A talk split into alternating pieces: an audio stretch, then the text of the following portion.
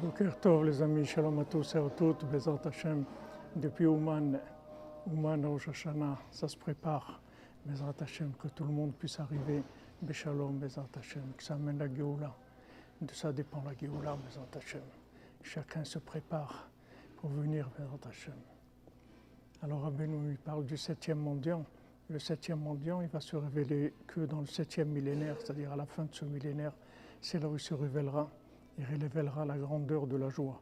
Rabbeinu nous a déjà dit comment ça fonctionnait. C'est écrit que Akadosh il va faire une danse des tzadikim, ils vont faire une ronde. Atid Hashem Lasot Machol le tzadikim. Hashem, il va faire une ronde des tzadikim. Ils vont dire, Zé Hashem qui vit nous. Ils vont voir Hashem et dire, waouh, ça c'est Dieu qu'on attendait. Alors en fait, avec la ronde, c'est avec ça qu'ils vont voir Dieu. C'est ça qu'Hachem y prépare.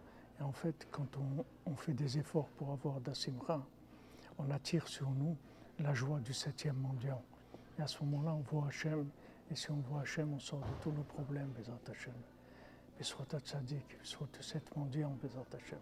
Que des bonnes nouvelles.